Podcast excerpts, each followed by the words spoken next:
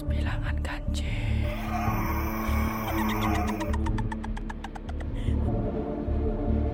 Podcast bilangan kancil. Podcast bilangan kancil.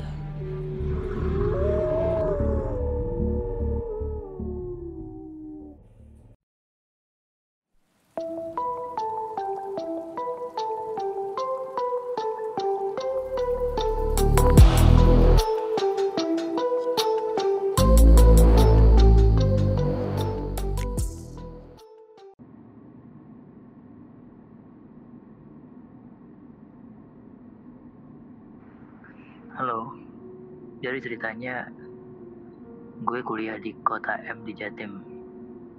Pernah suatu malam setelah pulang dari trip sama teman-teman dari Surabaya, gue mampir cari makan di salah satu daerah kampus gue yang lumayan masih rame di jam 9 malam. Pas ke sana sih tempatnya rame sama orang-orang yang makan di tempat. Nah karena gue punya jam malam, akhirnya gue sama teman gue mutusin buat bungkus aja lah biar bisa makan santai di rumah. Toh di sana juga rame banget yang makan, gak ada tempat lagi. Nah, masuklah gue ke rumah makannya. Ini tuh RM yang jualan lalapan sambal ayam gitu. Tapi juga ada side dish lain kayak gorengan bawang sama tahu tempe. Nah, majulah gue kan ke mas-mas yang jualin. Nah, si mas-mas ini udah siap mau naruh nasi di piring tuh.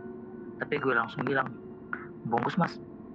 Eh, tahu-taunya si masnya ngomong gini, Ya, pelanggaran nih. Waduh, sambil cekikikan sama teman-teman karyawannya yang juga lagi nyajiin makanan buat customer lain. Di situ gue sempat agak sensi tuh. Apaan sih, gaji banget masnya. Tapi dalam hati aja sih, sambil milih lauk apa yang mau gue bungkus. Terus kan gue maju lagi tuh, mau bayar ke kasir. Tapi pas udah mau dekat ke arah kasir, ya Tuhan, gue masih penting pas ngetik.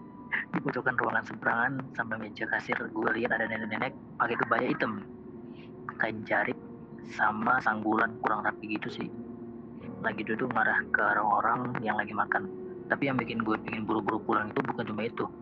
Tapi kaki si nenek yang lagi nyebur ke wadah nasi dari rotan yang ditaruh di bawah kursi. Gue langsung nelfon teman gue yang ikut ngantri di belakang gue. Jojo lu lihat gak sih itu nenek-nenek yang duduk? Dia ngapain masukin kakinya ke situ? Tapi lah ada teman gue malah jawab Hah, nenek siapa? Yang mana? Gue langsung mau pipis, guys. Ini jelas gak bener nih. Gue spontan panik kan, sambil tetap bisik-bisik. Itu loh, nenek pakai kebaya itu. Lagi liatin orang makan. Lu gak lihat apa? Gue ngotot kan ya, karena udah takut dan feeling gue gak enak. Nenek-neneknya tuh, tuh kulitnya beda sama manusia biasa.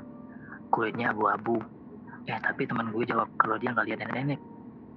Ah, dia udah kadung takut banget kan gak berani dong mau pipis di situ langsung gue bayar pesanan gue tuh di kasir. Maksud hati mau langsung cabut. Eh si mas-mas di kasir malah bilang gini dulu sambil kasih uang kembalian.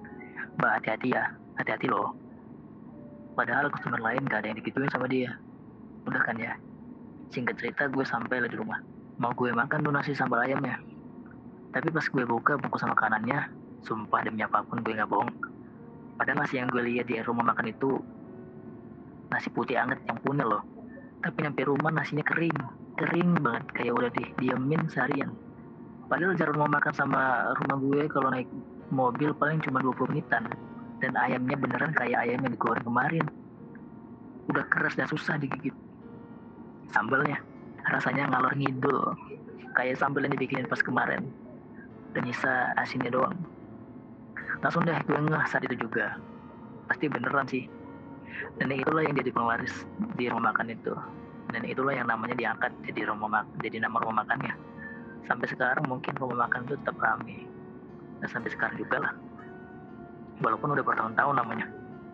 Gue sampai sekarang nggak berani lewat jalan itu lagi. Karena masih kebayang muka si nenek yang sambil duduk.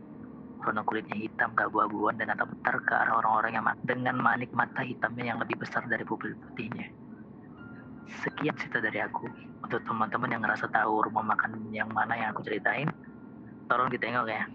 Masih rame ke tempatnya? Dari akun Twitter bernama Mobu dengan username at at fiction senvi